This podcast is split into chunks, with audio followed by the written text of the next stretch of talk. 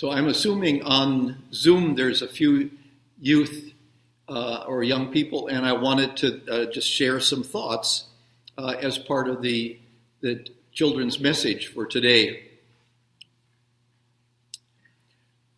As you probably all know, um, we celebrate Mother's Day usually on the second Sunday of May, right?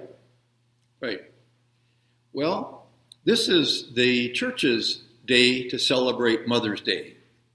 So mothers actually get two days during the year to be celebrated instead of the one that is just in the uh, standard um, calendar year that we go by. I was appreciative of this day being all set aside for Mary because Mary was the mother of a very per- important person for all of us. And to imagine that as um, our sort of special mother is Mary, and she was um, selected not because she was smart and rich and popular and all these things. According to scripture, it was like she was sort of chosen because she was in the lowest class of people there was and kind of the a, a person you wouldn't think of as being the mother of Jesus. So today, as we celebrate the church's celebration of Mother's Day, I want all of you to celebrate that. And so if you are a mother, to celebrate that motherhood with Mary.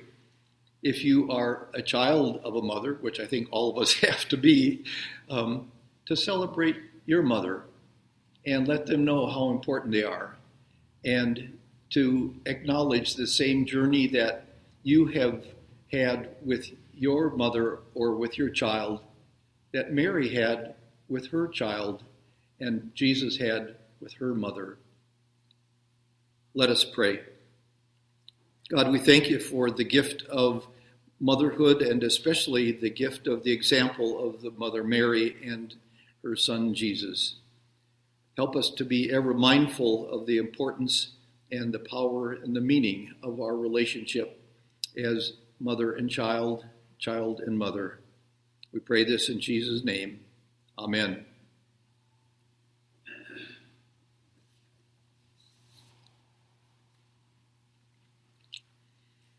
Grace to you and peace from God our Heavenly Father and from our Lord and Savior Jesus Christ. Amen. just as kind of to set the uh, focus, I just wanted to read the very first verse of the Magnificat, which was the gospel for today. My soul magnifies the Lord, and my spirit rejoices in God my Savior, for he has looked with favor on the lowliness of his servant.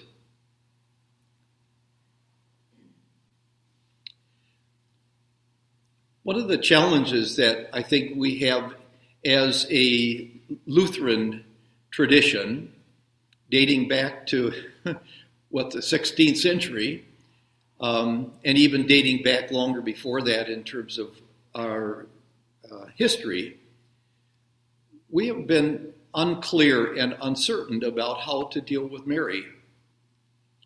And Jesus um, both enjoyed having his mom and he also was annoyed by her at times. And yet, as a church, we have not sort of made it uh, her a big or important person in our world until recently. And part of that was because of sort of the fighting and the division that was happening between um, the Roman Catholic Church and then the churches that were wanting to reform the Catholic Church. And so a lot of times, as Lutherans, we've kind of have only heard a very little bit about Mary. Uh, for example, some of the people who have studied scriptures think that she may have been like between 14 and 16 years old. And that um, all of a sudden she learns she's pregnant. And so I mean, today it's a tough thing to be a 14 or a 16 year old and discover you're pregnant. But in her day, it was even worse because if you're not, as a woman, not connected to a man, then you are truly an outcast of society. And luckily, Joseph steps up and says he would marry her so that she would not be in that space, that category of being not accepted. But when we hear this story, like for example in this Gospel of Luke, Luke wrote this in 60 AD. So if you do your quick math, that was about 60 years after Jesus was born, or 30 years after Jesus was crucified. And so Luke has a history that is looking back over a 30 or 60 year period in this case of Jesus' birth. So, for those of you who are over 60, like me, uh, think about what you could remember from 60 years ago. And the physician Luke is writing about what he remembers and was told about Mary from what happened 60 years ago. I always imagined that if it were a 14 or a 16 year old who was having this experience, she probably would have not said or written the Magnificat. But that sounds very much like a 60 year old um, physician who had been with Jesus and had followed Jesus and wanted to honor him.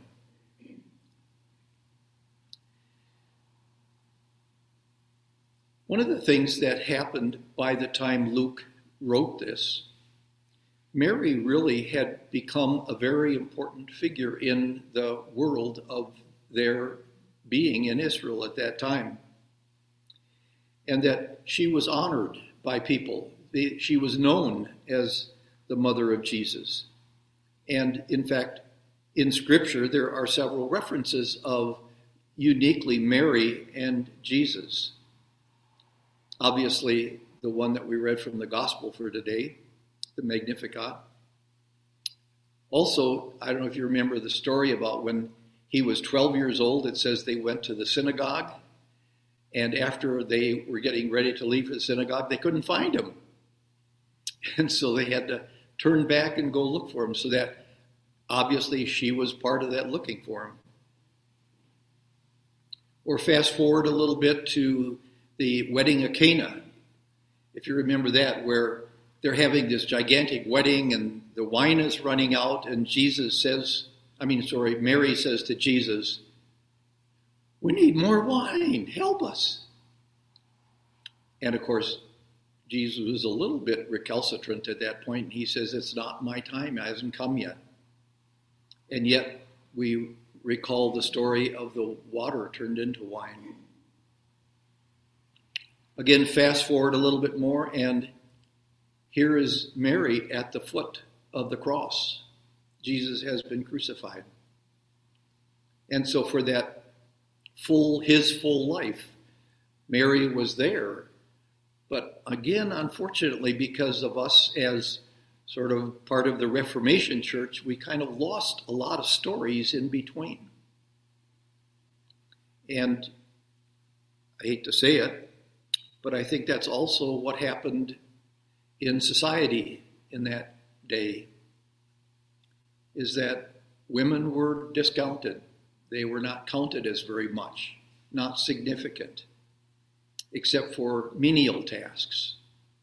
And yet, what Mary did was not a menial task. What any mother does is not a menial task. But that is how they got relegated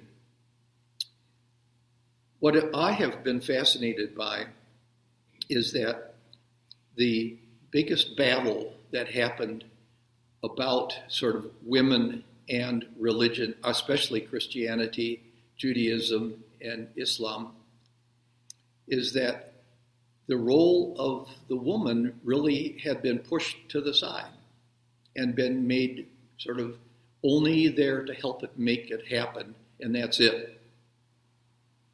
And yet, when we hear about that, when we read the scripture from Luke, then we know that, it, that Mary was an important person.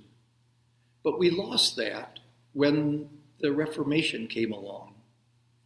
And the Reformation sort of said it's only the key pieces that are important God, Jesus, the Holy Spirit, baptism, communion. If it's not one of those five, forget it. And so we have, for decades, well, centuries actually, left Mary out of our world, except maybe at his, the birth in the celebration and the creche, and we'll have Mary and Joseph and the babe and, and such. But not very often do we celebrate Mary because we have sort of rejected what Mary was because of the whole Reformation process. And I think also because of what's going on in our society today, of how we really do not, or has been for thousands of years, not respected women. I am delighted that today, in the 21st century, things are different than it had been. I think partly because of our openness to the role of women in our society, we are happy to celebrate Mary as part of the regular worship schedule that we have. And I think it's important for us to realize that we want to bring all of that together because when we keep it separate, we are then sort of um, duplicating what, what has happened in our society push women aside and make women less than important. And as you know from your history, this has been, this fight to get women to be accepted as real people and key folks in society has been going on for all of the 20th century and into the 21st century. It's nothing new. but I think it's actually one of the signs of us finally understanding what the gift of God in Jesus is all about. That it, Jesus was here and died for all people. Jesus, Mary gave birth to Jesus for all people, not just the men, and not just the, the Israelites, but that it's a gift that we all have received. I've been fascinated how, in the last century, in the whole field of psychology, there has been a lot of study about us as human beings and kind of what makes up our personalities. And one of the things that has been talked about is how every one of us has a masculine and a feminine side. And that for a lot of times, men have pretended they didn't have it and they pushed it away. And in our society, a lot of times, our society has said to women, you can't dist- um, show your masculine side. But I think what's happening today in our society, and I think I'm hoping that it continues to grow and develop and really um, um, succeed, and that is that all of us have masculine and feminine parts to us. And all of that is worthwhile and good and wonderful. And what's interesting, this actually fits into Martin Luther's theology. Way back in the early 1600s, 16th century, he wrote, in one of his writings, he wrote this uh, Latin phrase, simul justus et peccator. And that became a guideline for his theology for a long time. Simultaneously, we are saint and sinner. So he's a both and person. He was wanting us to be both and. And I think that's part of what we're doing, we're learning today is how important a both andness is important for us to be both aware of our masculine side and our feminine side, and to celebrate both of those. And I think that's partly why we celebrate Mary today, is the feminine side that she brought into our faith. And that it wasn't just about men or thought of as men, like Father and Son and the Holy Spirit, but that she was an important part of that whole evolution of our faith and our tradition, the whole feminine side. And so, when now, when I think of celebrating Mary as part of the Lutheran tradition, that's a lot of what I'm thinking about is the wholeness of us as human beings. That we're celebrating both the masculine and the feminine side of every human being. And that how important that integration is for us to really be whole people and, and really be the people that God wants us to be. In the confession of sins earlier, we talked, we said about sort of how we want to be more to, together, kind of on the same page of, of being caring and, and caring and cared for and relating to people. And that's part of it, is to let both of those sides of ourselves be accepted. And today to be able to celebrate the whole that, that feminine side of our faith in the person of Mary and what she brought to us. And to realize that that is the wholeness that God and scripture and worship keeps bringing up to us all the time is to be whole. And that means that we're accepting all of us and not just part of us. So as we remember Mary and honor her, I'm inviting you to be a both and person, which happens to be Lutheran. and it also happens to be human and it also happens to be present day. That we're remembering both all parts of our religious, religious heritage and not just part of it. And that having Jesus born of a woman was in fact God joining with us and the power and the meaning of the masculine and the feminine. And that we might be able to represent that as we live and have that be a part of what our demonstration of faith as we go about in everyday life. I know some of this can feel a little bit abstract or vague. Um, that's probably because it is a little bit abstract or vague. And yet it's core to who we are of an integrated, a both and person in our world today. Amen.